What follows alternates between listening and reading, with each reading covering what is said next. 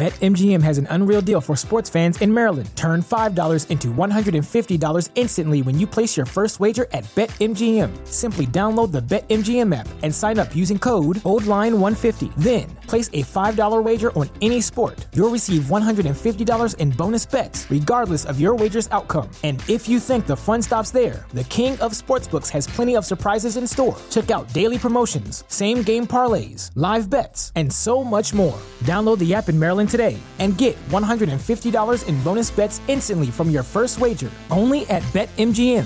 BetMGM and GameSense remind you to play responsibly. See BetMGM.com for terms. 21 plus only. Maryland only. New customer offer. Subject to eligibility requirements. Rewards are non withdrawable bonus bets that expire in seven days. From issuance, please play responsibly. For help, visit mdgamblinghelp.org or call 1 800 Gambler in partnership with MGM National Harbor. Promotional not available in Washington, D.C. Welcome into the latest episode of the Five on the Floor podcast. Today's episode is brought to us by Magic City Casino. We're very excited for The Jai, that's J A I, at Magic City this summer. The Jai is putting a brand new spin on a classic Miami experience featuring unbeatable drink specials, a live DJ, indoor lawn game area, live highlight, and so much more. The Jai is going to be Miami's newest hotspot on Friday and Saturday nights. Maybe we can get Russell Westbrook to come out and join us. I'm sure Jimmy Butler would. Mark your calendars to live the high life, JAI, starting on July 19th. And Alf, Sidney, and I are going to be out there taping podcasts. Today, we are not in the same location. I'm still in Las Vegas. I actually extended my stay through Friday. Uh, you know, longest I've ever stayed in Vegas, Alf. I'm going to be out here a full week. That's not healthy, man. No, it's not. Although I've been good, I, I got to say, I, have been I've been working. I don't know it's just a matter of time, man. Vegas will get you. I, I, know. I've already I've already at my second hotel. I mean, yesterday there was a, a media party at I would just everybody just wants to hear Russell Westbrook news. I'm sorry. There was a media party uh, over at the Wynn, which is pretty great, but I mean, I, midnight, man. I'm 46. You know, at midnight, three o'clock Eastern. I thought I was adjusted to the time change. I was like, I you know waved to my guy Shandel Richardson. I said, I'll see you tomorrow. Um, and that's pretty much what I did. But one of the reasons that I'm trying to be good is because I don't know what's going to break at any time. And, you know, you really can't be stumbling down steps somewhere when all of a sudden Russell Westbrook is traded to Miami. I mean, you can be, but it's it's not ideal. Um, you some rooftop bar trying to figure out what's going on. Yeah, exactly, exactly. So all right, so let's get right to it. Um, there's one topic today. We're not going to talk Jimmy Butler. I've got the Jimmy Butler Chronicles that are going to be coming out. I've taped with five different writers who've covered him, so that's going to be on Five on the Floor. I also uh, recorded. I'm sorry, I used taped again. I recorded with uh, Yante. You're getting it. Yante Maten, Duncan Robinson.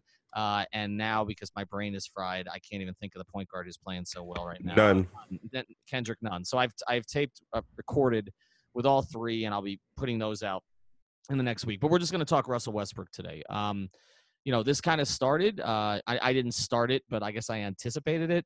Uh, the minute the Paul George announcement was made, I put up a poll at about what was it, three in the morning Eastern time, saying, "Did the Heat go get Russ?" And it's just the first thing that came to mind, Alf. And I didn't need inside information. I wasn't texting anybody at three in the morning Eastern uh, to find out. It's just I've covered the Heat for 25 years under Pat Riley. I mean, it's a natural progression of things, right? Right. It's where they, he goes, right? Every team needs two stars right now, and you got a second one available. So you have to go get. You have to do. You have to at least do the due diligence to find out are they available or not. Right. And it turns out now today, after a few days, the inevitable has occurred, which is this is the pattern of this, is that somebody in the negotiation or on in the team leaks to Woj uh, or Shams um, saying that, you know, uh, a guy wants out. And that's basically what happened today. Now, Russ didn't say he wants out, but they framed it in a much more positive way that that he's open. He's open to it, which yeah. which is, is is a way to protect his image in Oklahoma City in part because he may really want out, but uh, look, he was the guy who stayed, right? Durant left, he stayed. Uh, Harden left, you know, he stayed. And so, uh, you know, I, I think that there is, you know, there there's a cultural connection, which is kind of a weird one between a guy like Westbrook, who's very LA and all the rest of that, and you know, and a city like Oklahoma City, which has one street. Um, yeah, but a city like Oklahoma City, loyalty goes a long way. Yes. Right? Because they're they're they don't expect anybody to want to stay. So when somebody wants to stay, they're going to give them all the love that they possibly can.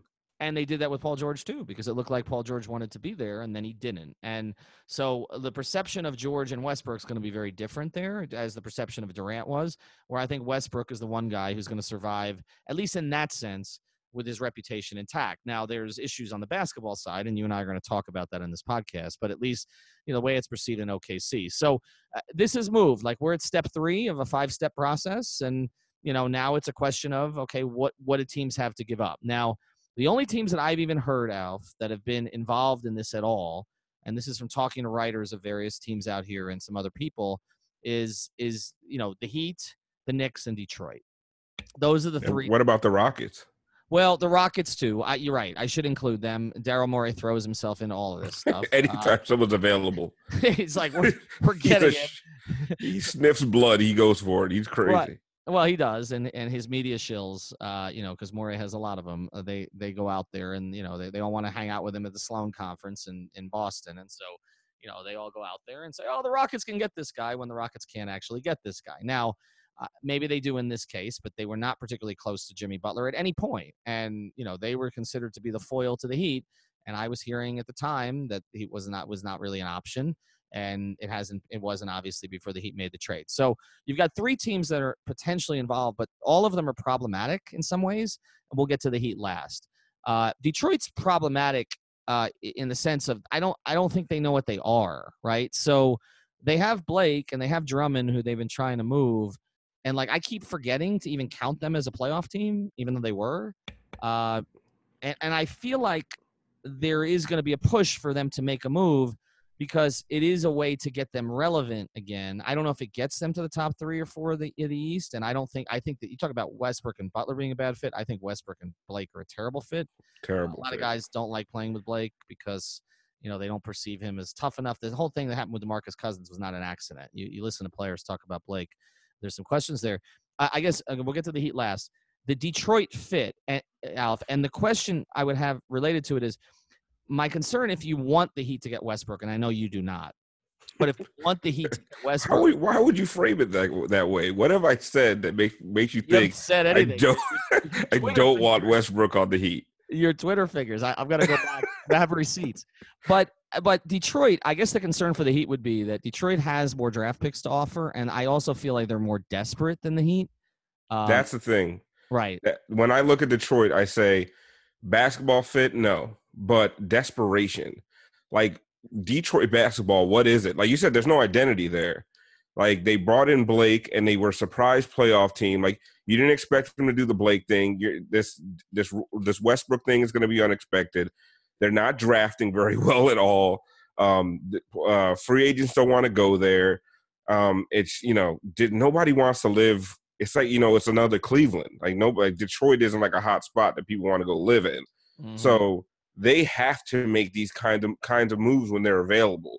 So to me, the desperation of the Pistons and the fact that they can't draft well anyway, which probably probably means they'll give up every pick that they possibly can, any contract they can give up, and now they have Russell with Westbrook and Blake Griffin, and it makes them at least um, an interesting team. I don't know if it makes them a good team or a great team. It makes them interesting.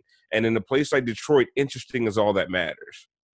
Right, and they, they they're in the new downtown arena, and you know it's it's you know been a challenge to fill it at times in that city, uh, and so they, they do need to make do sort of desperate things. I mean, I uh, Dwane Casey and Westbrook would that work? I mean, Casey was the first guy to really get to Kyle Lowry, so m- maybe it would, but I, I, I don't think it's an ideal fit. But I do can see them pushing all their chips on the table to just sort of make this happen. And that is a concern for the Heat because if you're in a negotiation and you've got somebody else that your counterparty is dealing with and that that, that other someone else is desperate, then it forces you to do maybe more than you want to do. Um, and so that would be that would be a concern there. Um, let's go to the Knicks.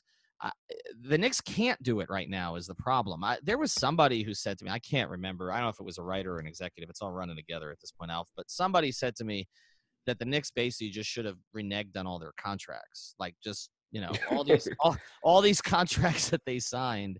Uh, you know, I, I, poor Wayne Ellington, but the Wayne Ellingtons and the who is it, Julius Randle and some of these other to just renege on it, and and then you would have the opportunity to, to potentially make something happen with Russ.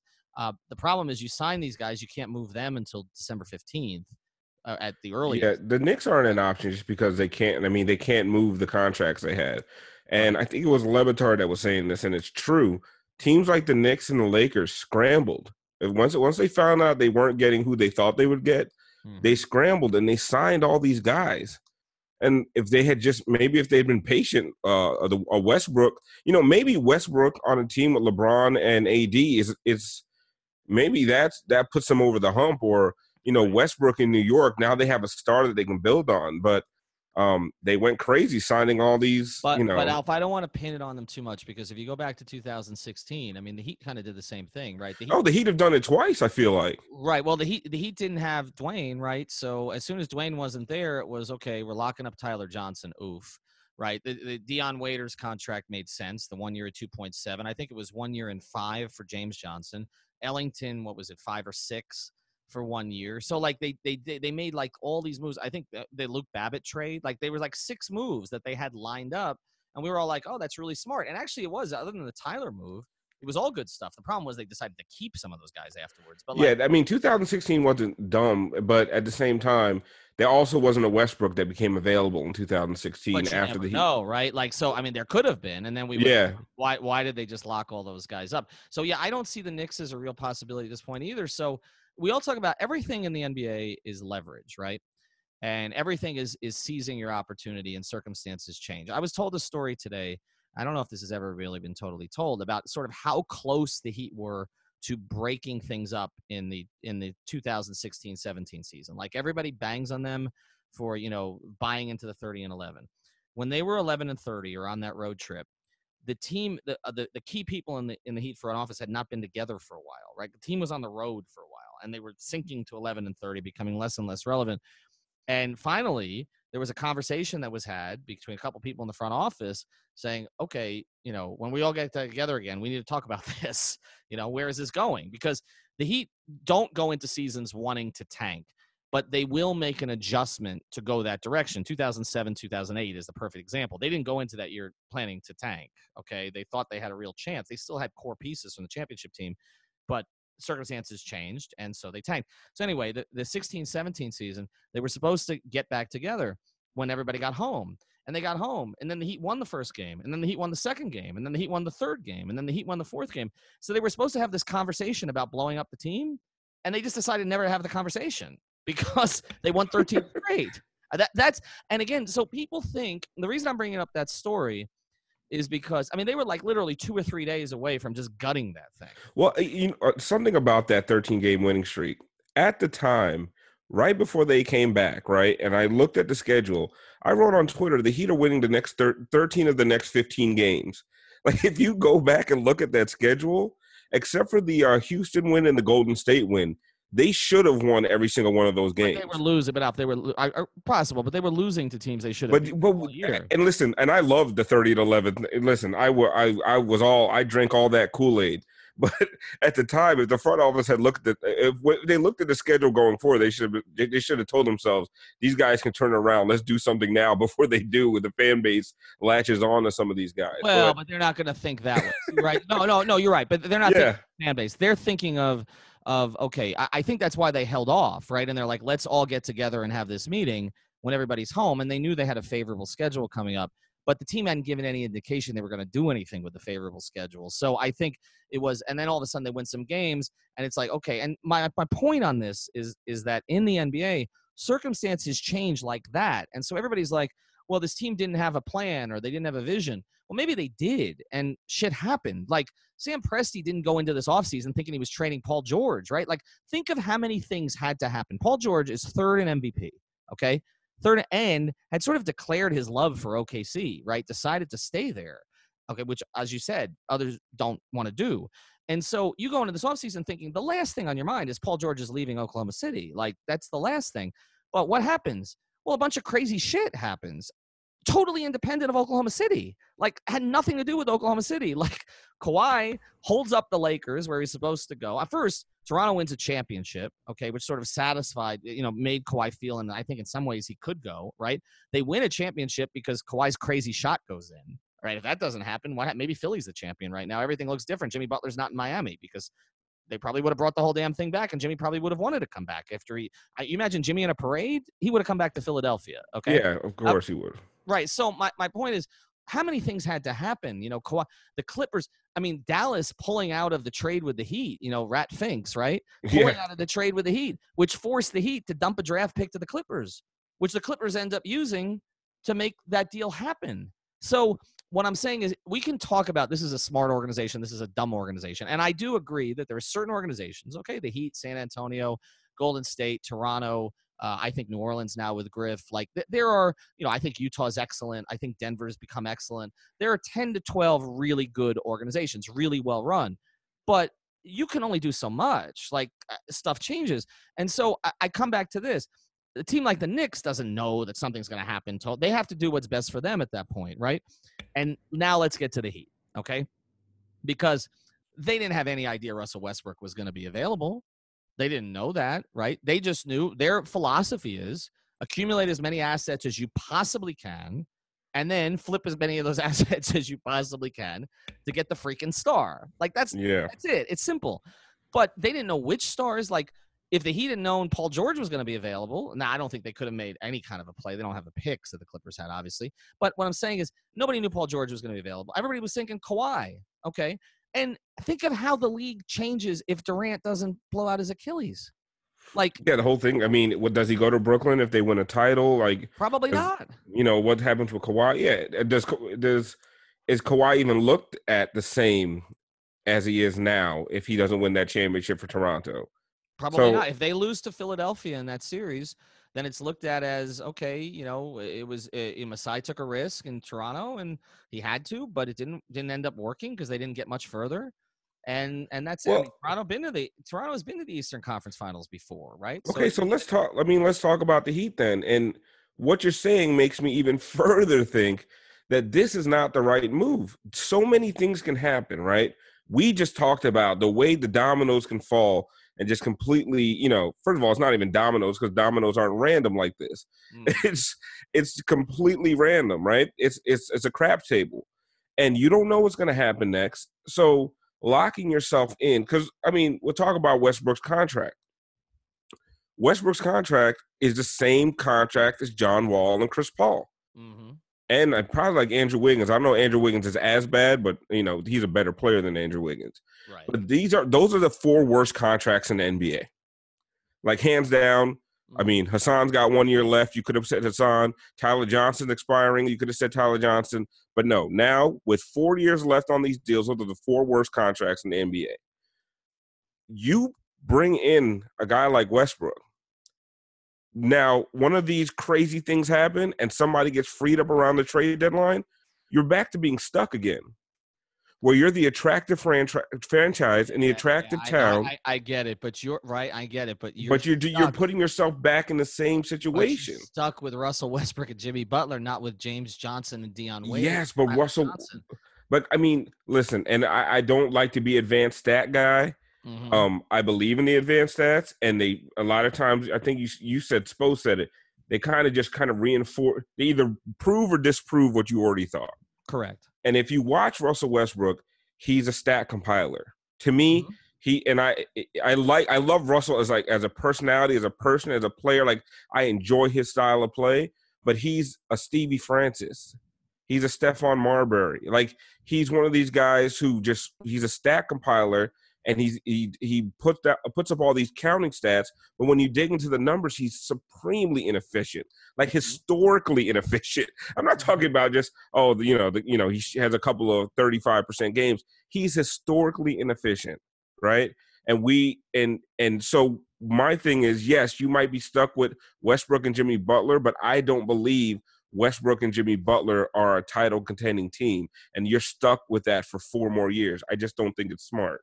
Yeah, well, okay, a few things. You're right about the efficiency, and and there's no question. And again, this is where I'm going to say, you know, that I'm going to bet on this coach, and and I think that gets over. And and I think to me, this is the way that the Heat philosophy has kind of been described to me the past few days, and I buy this.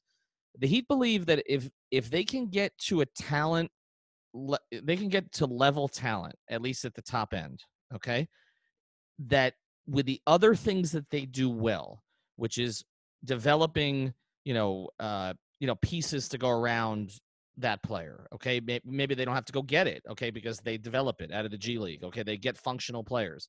All right, they they turn guys who were passed over in the draft. I was talking to Yante Maten for a little while today about the conversations he's had with UD and about the expectations UD has for him. And you know, we always talk about all these other guys that the Heat developed, and we don't talk about UD enough. I mean, in that regard, right? I mean, he was he was overseas. He was in Turkey. He wasn't eating. Okay, so he lost all that weight. He was in Turkey. Then he was on San Antonio's summer league team, and they, they had to basically you know try to bring him over. Then we're two decades later, okay, and he still has an influence on the organization. And look at the money Rodney McGruder just got with the Clippers to be what I believe will be a sort of back end rotation piece for them. They believe if they have foundational pieces at the front, okay, and we're going to talk about Bam in a second. But if you have Butler, Westbrook, and Bam, they can fill out the rest of it. That's what they feel. And they also feel that, again, if they create a level playing field in that regard, they will get guys to come less, come for less, to be supporting veterans like they did during the Big Three era. Maybe they don't flock the way they did for LeBron and Dwyane, but a lot of them will come because the door's back open again where you can compete, which you haven't been able to do the past two or three years. At least you know you can compete. Okay. And and the other thing about it is they believe if it's level with their training staff and their coaching staff, that they will get more out of their group than maybe some other team that has two stars but doesn't know what the hell to do with them will get out of their group. Let's look at Minnesota, for instance. Okay, I was having a conversation with Jon Krawczynski today, excellent writer for the Athletic, who's on top of all the Jimmy but- was on top of all the Jimmy Butler stuff, and it's a great episode. And I'm going to put it out here in the next week with him talking about Jimmy. But he talked about the dynamic with Butler, Jimmy, and Towns. I'm excuse me, with, uh, with Butler, Wiggins, and Towns. Whatever you think of Wiggins, and whether you think Towns is soft, he's a uniquely gifted player. You had one All Star and two guys who were drafted first overall, and Minnesota couldn't do anything with them. Why? Yeah, that I mean, because also well, Wiggins is bad. no, but no, I mean, I, no, I under I understand. But with no, but with KAT and Butler, you should have been able to do something. Right. And th- so the Heat's point on this and their confidence on this, and I-, I believe it because I've seen it over and over, is if you just give them a level playing field on talent, on the on their their front end talent, that that's the that's the, the you know that's the thing about it. I think that that they get put down in some ways because the big three. Because like, well, the Heat just got LeBron and Dwyane and Bosh. How could they not win? But they have to put the right pieces around them, right? But they, okay, but Ethan, now okay, so now okay, let's say the Heat make the move for Westbrook, and let's say we believe in Spo, we believe in the coaching staff because I do, I do believe in them. But there's certain times I believe that certain, I mean, inefficient going to inefficient. I mean, right, and also old is going to old, and athleticism fades. But let's say, uh, uh, put all that to the side. Mm-hmm. Let's talk about the transaction. And this is where I'm at the point, man. I've reached Thanos levels of inevitability, right? this thing is going to happen. All right. I I, I know you like the tweet I sent out. It was it was I saw your tweet. It was going to happen the minute that Paul George was traded. No, I'm talking about that. He he's Joe Biden. He's my Joe Biden, right? I I, I got to stick with him for four more years, and I'm listen as a Heat fan. I'm going to support him, right? I'm fighting it now, but well, listen, when election day comes, opening day comes, I'm going to be in there cheering. But maybe I'll get a, a Russell Westbrook jersey. But anyway, let's talk about the transaction. You're talking about putting the right pieces around players. Mm-hmm. Here's my biggest problem with the Westbrook move. You are taking on one of, like I said, one of the four worst contracts in the league. If you are going to do this, you do not give up a single important asset. You do not, you know, you maybe you take the protections off that pick. That's fine because they have right. the 2023 Heat pick. You right. take the protections off that pick, but you do not send Herro, you do not send Bam, and you do not send Justice. Because if you get rid, get rid of those three guys, what are you surrounding Butler and Westbrook with? Yeah, because if it's a win now, if it's a win now move, you need those guys. You need young, cheap guys on your team. But why does it have to be okay? Why does it have to be win this year? Win now doesn't have to be win this year. I said this on on our, on our last pod. I was talking to Evan about this. Is that you know you look at again the Shaq acquisition. I'm not comparing Shaq to Jimmy, okay, uh, in in the sense of where they are, all right, in their respective career. You know, Shaq's a top 15, 20 player of all time. Okay, Jimmy's not. Okay, he's a top 15 player right now. So I'm not comparing them in that sense. But when I- this show is sponsored by BetterHelp. What's the first thing you do if you had an extra hour in your day? Go for a run, take a nap, maybe check the stats of the latest Miami Heat game? I've got a better idea. A lot of us spend our lives wishing we had more time. The question is time for what? If time was unlimited, how would you use it? The best way to squeeze that special thing into your schedule is to know what's important to you and make it a priority. Therapy can help you find what matters to you so you can do more of it.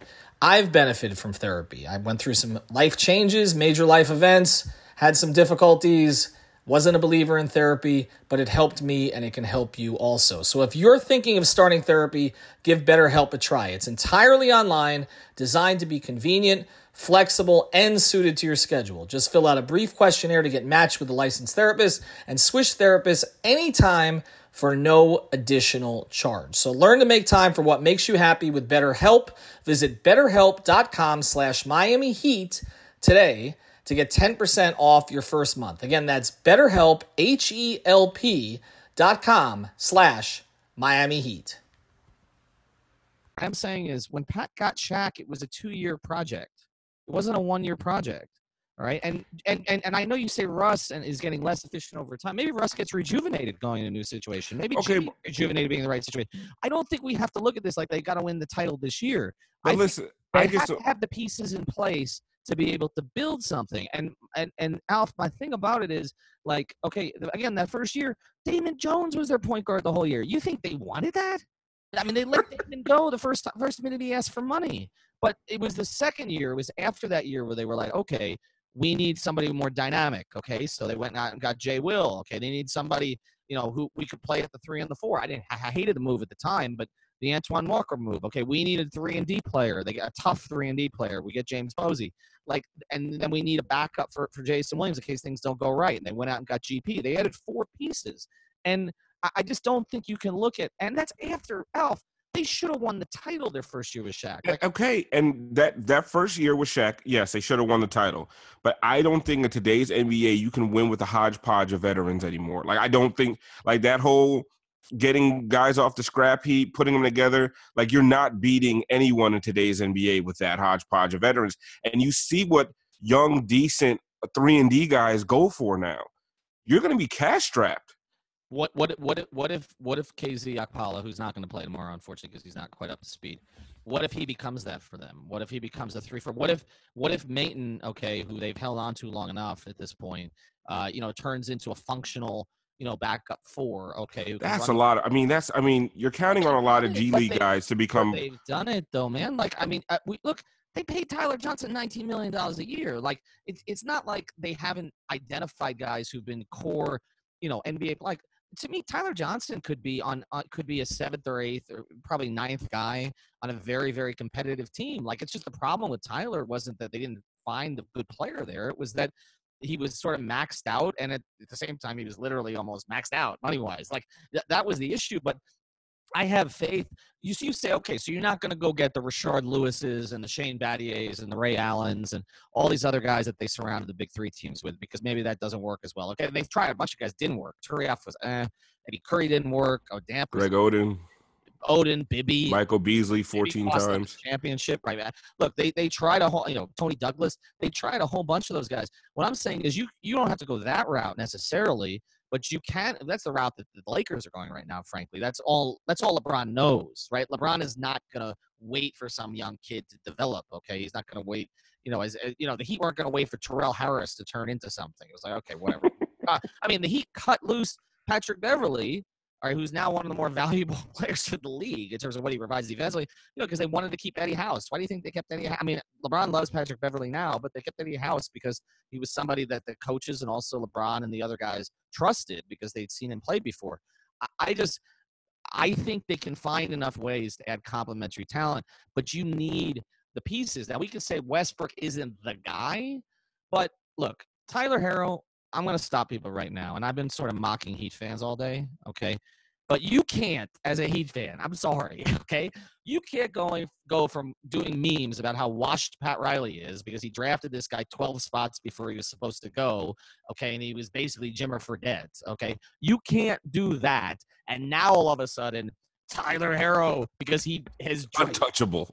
because he shot 32% from three. Okay, playing against China and Utah summer league team, and I like him. Okay, I like what I've seen. Untouchable. He showed you a little head. We can't move this guy for an eight-time All Star. Give me a fucking break, Alf. I well, mean, listen. Okay, one. If it's one guy, right? Okay, maybe you do a Herro.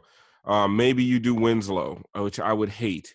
But I don't know how well Winslow fits next to Westbrook and Butler. correct. Correct. Um, that's why. that's- That's why he's more expendable than Bam. And then, but I, listen, I, I I might be okay with one of the guys. I, I won't be. I'll be upset, but eventually I'll get over it. But if you're like, you know, I've seen these trade scenarios where it's one, two, three guys in a pick. I'm like, there's absolutely no Al- way. Alf, whose trade scenario is that? I people have been sending me that, and I've been saying no. Like who who is who's come up with that? You have the best NBA writers in the country. Okay, Zach Lowe is the best NBA writer in the country. Okay, to me, it's not particularly close. All right. And and I, he was talking. We, we had a conversation today. He doesn't he, he doesn't like Westbrook much as a player. He just doesn't. Okay, for the same a lot of the same reasons you're talking about, the inefficiency stuff. But you know, but he's declared him a negative asset. Even Woj just kind of declared him a negative asset. And all the GMs in the league think he's a negative asset. That's why there's two teams going for him Well, right now. Part of it is a lot of teams can't afford him, right? But uh, but because they can't, they, they just can't move the pieces like the Heat can in this case, which is funny because it's, again, it's there are obstacles, but you know there are none, right? Like so, uh, this is the whole thing. I mean, th- there's this trust in Andy to basically figure that out, figure it out, and he's going to. And so they'll be able to move pieces if they need to move pieces, and they'll shuttle something to somebody else, and that'll be the deal, okay? But I, I just, uh, to me, you have to get, you got to get the stars, and you can't always choose the star you know, when the Heat went out and got, I mentioned Tim Hardaway before, but like people forget, Tim was done. Tim was done. Like it wasn't like Tim was playing behind BJ Armstrong. I've seen you do this. I've seen you do this on on Twitter. He was not a supermax I contract. though. understand, but it was we have to time. like everyone keeps saying Antoine Walker, Gary Payton, Jason Williams, Tim Hardaway. no, that was me. No, I've been saying all those things. They weren't making 47 million in their last year. I understand. I understand, but there were different ways of talent acquisition at that stage. Right. Yeah, but like Everybody my thing is Tim Hardaway didn't cripple your cap. I, I understand it, but. Tim Hardaway was perceived to be an NBA cripple. I, he was playing behind. B, I don't think I can put into proper context what that But is. low- that's low risk, high reward. But it was it was okay. It was low risk, high reward because they didn't give up a ton in those trades other than Billy Owens, and nobody had been able to tap into his potential really, and the Heat really couldn't either. Okay, so I I, I get it, but I, I'm just all I'm saying is that eh, it, you know with you have to take risks and everybody there's been a ding against every one of these guys they brought in okay now maybe not Shaq so much it was more personality driven but there were some questions about how much Shaq really had left as kind of a franchise fulcrum you didn't really know that Dwyane was going to blow up quite the way he did the second season. So even with Shaq there was a little bit of risk. Jamal Mashburn was another one. I know he didn't turn into what Heat players wanted but he, he ended up being the third best player on a very good team. At times he was the second best player. And you know th- they gave up a guy in Kurt Thomas that had been a first round pick for them, and Jamal was considered to be damaged goods when they got him. That's what you do. and That's what Pat does. He's a scavenger. He's not a he's not he's he's not a groomer. He's a scavenger. He'll go out and get the guy when he's a little bit down. And he, you look at Westbrook and you look at Butler. And I think, and I haven't any. Pat's not out here from what I've seen, which is surprising to me. Okay, but like you know, Andy's out here, Adam Simon's out here. There are some who are out here, but Pat's not. Shane Battier is not. I haven't seen the Arisons, but Pat is looks at Jimmy Butler. I bet looks at Jimmy Butler and, and Russell Westbrook and sees himself. He sees himself in these guys. Okay, this you know the eh, you know where he's a little bit damaged. Okay, and people don't believe as much and all the rest of. it. And and I just think Butler and Westbrook like people are worried like the, as you like the two polar you know two similar guys, but like they're going to spontaneously combust when they're on the same court. I think they're going to fucking love each other. Oh no, listen, I, I don't think that's going to be a problem. Like now, now there are other people on the team if they remain on the team where, where there might be an issue. Yes. I could see some problems in some of those huddles when it comes down to who's going to take the last shot. But hold on, hold on a second. And I bang on Dion at times, but I, all the talk at Oklahoma City was that there was a good relationship there between Westbrook and Dion. So I, I don't know. I mean, if Dion's still here, is that the worst case scenario? I, I don't, I don't think so. I just, I don't know how we've made. Look, Bam Adebayo to me is untouchable. Okay, because I, I just think he's unique. Uh, I think it's harder to replace a guy like that. I just think there's sort of limitless potential there. Maybe I'll be wrong. Maybe he'll just be a functional starting center or power forward in the NBA. I think there's a lot more there, and I love Justice, but uh, you know, if you have Westbrook and Butler, you don't. I, I don't really know that you, you know Justice fits all that well, and maybe Justice going to Oklahoma City to run his own team. Uh, is is would be the best thing for him. I'm not sure, and I don't really want them to give up Justice Winslow. But let's stop it with Tyler Harrow, please. I like what I've seen, but but I mean, but I mean, somebody brought this up on Twitter. This wasn't mine, but James Ennis was a star in summer league. Okay, and he couldn't we, functionally dribble. Like now, yeah, we knew he couldn't dribble in summer summer league. Right, but now he's look. Now he's a rotation. You know, he's a rotation player on a playoff team, and that's probably where he's maxed. But I mean, let's let's stop it. Like, I, yeah, I see some Mike Miller comparisons. You know, uh, you know, there when I watch Tyler Harrow, he's not quite as big, but there are some similarities to Miller early career. People, when I tweeted that, they're like, well, Mike couldn't move with the Heat, right? Because he, I mean, basically his back was broken. But like I'm talking about Orlando, Mike Miller, like you know. All right, so okay, so I'll I'll give up Herro, and that's it. that's all you get. You get Herro, Dion, Goran, James Johnson, Kelly Olynyk. No, actually, you don't get Kelly Olynyk. Well, they kind of need Kelly Olynyk.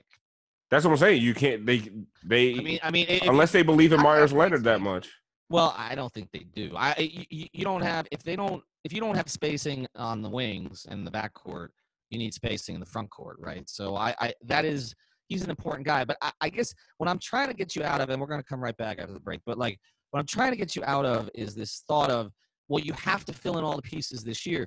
They're not going to be able to. Like they're going to make this trade and they're going to gut the roster. It's just going to it's it's going to happen. And Eh, you know, but they're not going to gut it to the degree that some are talking about on Twitter, where you're giving up the three kids in the first round pick and It's like that's not happening. But they're going to have to gut it to some degree. There's not much left out there right now, and there just isn't. I mean, they're not getting Kyle Korver. He's he's probably either Milwaukee with Bud or he'll end up in, in Los Angeles with the Lakers if it hasn't happened by the time we end this podcast. Like, so I, I just.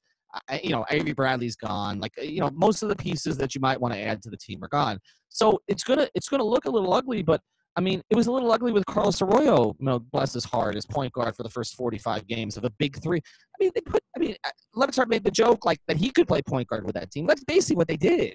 I mean, they, they, yeah, had, they, Arroyo, they had Arroyo and Bibby, and they wouldn't play Rio. Like, so I, I you know, that first season. So I just think we got to get, we got to get, get out of that frame of mind that, like, okay, if you can't get it all this year, it's not worth doing. I, I just think. But it, it but but yeah, I also have the problem with just the player himself. I know. Well, let's talk about that when we come back. All right. So we're introducing, we're not really introducing because they've been with us forever and we share an office with them, but we want to introduce them to people that haven't listened to the podcast before. The attorneys at Seltzer Mayberg. You can find them at onecalllegal.com. That's onecalllegal.com or call 1 855 5000 Law. That's 1 855 5000 Law. They handle cases including but not limited to car accidents, slip and falls, and traffic tickets with a new 15,000 square foot office. We can tell you because we're in there all the time. It's beautiful on I 95 in North Miami and you can come in and see them. They will handle cases all over the state. Call now with 24 7 service for a free consultation. That's onecalllegal.com, 1 855 5000 Law. And one of the attorneys there, Eric Katz, uh, just saying hello to him so he doesn't blow up my phone with texts asking me what's going on. By the way, that has to stop for anybody who's listening to this podcast but has my number. Um, Eric can do it because they're a sponsor and I, I work around Eric all the time. But some of the others, like if I have news, I'll probably put it out there for everybody at the same time. Like I, I that, that, that just it's like everybody's looking for. Oh, do you think this thing's gonna happen? Like so, like I'm checking to see like if it's an important text, and it's like someone who I've you know communicated with on Twitter three times, and it's like, you know, do you think this is gonna happen? Can you give me the scoop? And I'm like, should I be charging for this? Like twenty five dollars, fifty dollars? Ever since I started this podcast with you, people are acting like I'm an expert, which is hilarious to me. Well, you're as much of an expert as me, but I, like no, but like I'm an insider. Like, uh, oh, it's oh, just, oh, Alf says his gut feeling is that it's not going to happen. I'm like, guys, you know, I don't know anything, right? you know what? Just just tell them something. They don't. I mean, it's like it's it's, it's like that guy. Ari, what is it? He's not Aria. Aria. Aria. Something. Yeah. So that guy who basically, you know, said the Clippers were out of the deal, and then he's like quadrupled down on it which forced Sedano to say this, you know, don't go about it this way, young fella. And I'm looking yeah, at George, was... George, yesterday. I don't know what he puts on his skin, but he's like 41 going on 23. And I'm like, don't be calling anybody young fella. you, can't, you can't be doing that. All right, that was so all condescending, get, George. Come on. Uh, well, yeah, we love George, but yeah, there's a little of that. All right, so let let's get to uh, let's get to Westbrook, the player. You don't think he's salvageable in the sense of fixing the efficiency? Why not? Um, just okay because his shot has gotten progressively worse. It's not when you when you have these explosive, you know, uh, these these players that dominate with athleticism. What you like to see over the over time is that they develop a game that will last. I've not seen Russell Westbrook develop a game that will last in the NBA. Like he's on the wrong, he's on, about to be on the wrong side of thirty, and he still is balls to the wall, forty eight minutes a game, and he can't shoot. He he can't shoot from mid range. Um, he doesn't have much of a post up game. People try and tell me his post up game is solid. I don't see it. Um, and I mean, he's transitioned. He's just a bolt of lightning. And then also, everyone everyone wants to keep talking about his assist numbers and the fact that he averages a triple double. It has been proven through, like I said, I don't like to be stats guy, but his assists are almost detrimental to the offense. Whereas that Rondo thing, where he's holding the ball to get it to the right person so that he gets the assist. It's not that unselfish hockey assist where he's moving the ball just to, to get enough movement to get somebody open. So, uh, which honestly, anybody who tries to point out assists as a direct result of playmaking to me, like, listen, like get out of the '80s, bro. Like there's there's there's there's data to back up that. that John Wall in the pod. I, I I think he's done some of that, but there's also this other stat which gets in the way of your argument here a little bit, which is when when he has triple doubles, they win four out of five games. Uh, so I, I mean, I don't like the throwing the ball up to himself for rebounds stuff either. But if you don't think that other guys don't do that, like I mean, did we watch LeBron during that stage where he was trying to shoot 60% from the floor and yeah. like and he had like open elbow jumpers and was like it would turn around away from the basket or I mean, he and Dwyane had a competition, and we're talking about one of the most unselfish players in, in NBA history, if not the most, in terms of not. I'm not talking about off the floor, but I'm talking about on the floor. And you and he and Dwyane had this thing. I talked to both of them about this, where they had this contest where they were just toying with people during the 12-13 season of who was going to shoot 50% or better that night, right?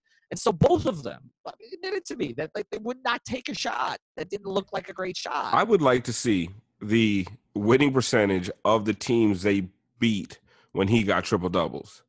Yeah, like, I think that might be telling, right? You're, you're digging. You're becoming metrics guy now. You're no, but no. Listen, if if you're if you're racking up numbers against bad teams, but but it, but there are a lot of bad teams. But it's a bad narrative to say that when he that that it's detrimental than when he gets triple doubles. No, I'm not. No, I'm, I did not say when he gets triple doubles. I so said you have a problem with the assist. Okay, he's well. All right, so let's look at I, one of the other. Stats. I didn't have a problem with the assist. I have a problem with the way he goes about it. Right. He's also an elite rebounder for a guard, is he not?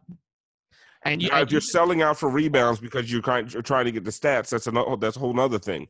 Okay, when, fine. All right, but when but, Steven okay, Adams is boxing out his teammates to get you a rebound on a free throw, Hassan did do that. Yeah, and did we did we like what Hassan did it? Right, but Hassan didn't do other things that we right. Russ does. Like I, I, like okay. So you're gonna say two or three of the rebounds are basically him undercutting his own guys. Okay, what about the other seven, the other eight, the other nine, the other ten? You, I did give it to him. He's, he's an elite rebounding guard. He's right. elite. He's elite, and and you just traded, okay, and I'm glad they did. Okay, they traded us their best rebounder by far. Bam is not an elite rebounder at this stage. He's not, and they don't have elite rebounders around him. Uh, Olynyk is is not an elite rebounder. Meyers Leonard is not an elite rebounder. That's their front court. Justice might be their best rebounder. Justice, right? They don't have great rebounding. Uh, you know, uh, I mean, Josh was not really either. Okay, but he was okay. But they don't have. I mean, DJJ is not at that stage. He became better as an offensive rebounder, but I'm talking about as a defensive rebounder. That's not. He's just not thick enough yet. So they don't have great. Now Jimmy's a plus rebounder for his position, but they don't have plus rebounding. So they need to get it. Eh, their best rebounders, like you said, if, if it's Jimmy and let's say Justice is here, if it's Jimmy Justice and Russell, they might be the three best rebounders on the team. So like you're you're paying forty million for rebounding. Well, you're not just paying for. I know, but that's but that's what I'm saying. I mean, I, if, if, if, you couple if Russell was if Russell was making 25 million, this is a no-brainer deal, right? No-brainer. It's the fact when you couple the player with the contract, to me, it's just ah, it's, inconce- it's inconceivable. I just don't see how it lends itself to winning in the future when you're you, going to be that cash strapped. The same, you're paying you're paying uh, the same, actually a little more, to Hassan Whiteside and Tyler Johnson that you're going to be paying to Russell Westbrook. Would you? And what it that got us one first round exit. What would you would you take Russell Westbrook over Hassan Whiteside and Tyler Johnson for that much? Oh, yeah, of course. Okay, deal done. Make, deal done. I, I like we're quibbling, like we're talking about, like we're we're talking. Listen, I was also resigned to not being very good for those years. I, I I- just- th- this organization. Butler now. I want to win. Okay, but I don't think that Jimmy alone. Uh, look, talking to Neither talking to Casey, I. T- talking to Casey Johnson about this.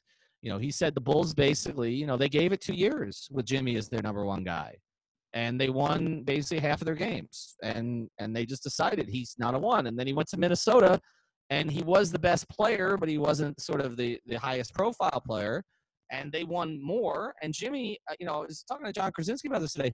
He basically said Jimmy, you know, was you know got some was worthy of MVP votes when you know at one point Minnesota was third in the West before Jimmy tweaked his knee, I think that year, and so like uh, you know, and he believes Jimmy's a top 15 player. I still think Russ is a top 15 player. So if you if you if you throw Jimmy and Russ in the mix and you're getting more out of them from an efficiency standpoint, you know the effort's going to be there from both of them. They don't have to add to that. You just get them to be more efficient. You get them to refine it. You've got two top 15 players. Now let's say you keep Bam. Let's say that Bam this year becomes a top five center in the NBA. I think it's doable. Maybe not this year, but I think he's going to get close. You're talking about three legitimate pieces. Then, then you start to add in, you know, what they have in terms of G League. Then you start to add into them. You know, you do get a couple of veterans to come next off season because they see that things are working with Jimmy and Russ, and it's still freaking Miami. Okay, it's still this organization. It's still the no state tax. It's still the beaches. It's still the women. It's all of that stuff. Okay, and they all want to come down. So I just and, the other thing I think that happens, and I don't want to look past this, and we got to close because we've gone longer than we should have today. But the, the other thing not to look past is it's going to look like the heat of like Riley has resurrected himself from the dead, right? And I Oh, think- no, oh, definitely. I mean, Ri- a lot of Heat Twitter sit here eating their words from the last four years right. Okay, so let's or their say- tweets. Right. Well, well, they'll, they'll delete all of them. But like, but let's let's just say that okay, the narrative on this franchise changes back to what it was, which is no matter what happens, they figure it out. And the reality is they lost the benefit of the doubt, rightly so, over the summers of 16 and 17. The Dwyane situation, the bad contracts, and all those things that happened. Bosh wasn't their fault, but like the other things that happened. And now all of a sudden they're back. And unlike when we talk about the Canes being back, they're legitimately back. Like, okay, I think it's I think it's happened just with the Jimmy. When you look at what Jimmy did and just decide, okay, I'm going to the Heat, but you have all these other offers on the No, no, I'm going to the Heat. But what? Right. About, no, no, going to the Heat. Like I think it's already uh it's already happening. The the kind of the turn of of the the, the perception of Riley. and then Russ basically making it known today that he wants the same thing.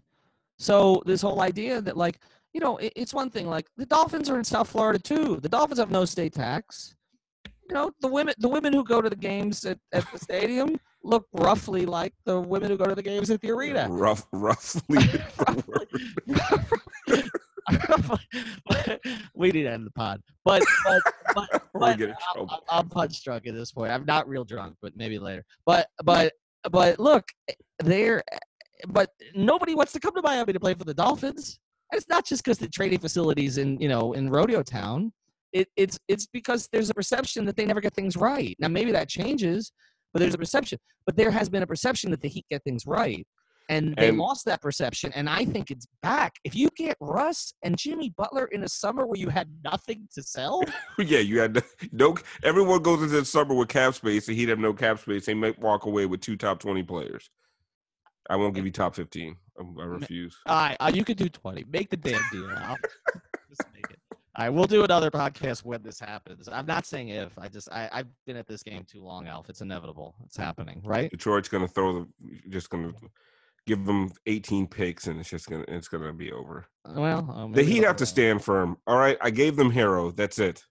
That's it. Harrow. All of a sudden, Tyler Harrow. We still can't even pronounce the name correctly. Hero, Hero. I, I, I- Whatever. is- but t- Tyler, Tyler, but Tyler Harrow all of a sudden has become the difference. A guy that nobody wanted, uh, and again now they do, and I understand why. But like ten days ago, nobody wanted. But all of a That's sudden, that's Tyler all I'm giving up. Tyler Harrow is the reason that you're not going to get a guy who's going to the Hall of Fame, who's still who's not that far out of his prime. He's not 38. I I just anyway. We'll talk to you soon. At Parker, our purpose is simple.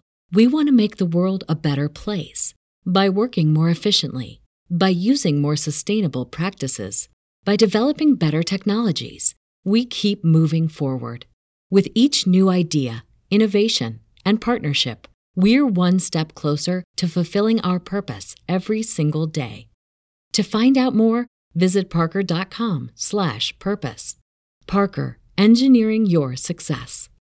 What's so special about Hero Bread's soft, fluffy, and delicious breads, buns, and tortillas? These ultra low net carb baked goods contain zero sugar, fewer calories, and more protein than the leading brands, and are high in fiber to support gut health. Shop now at hero.co.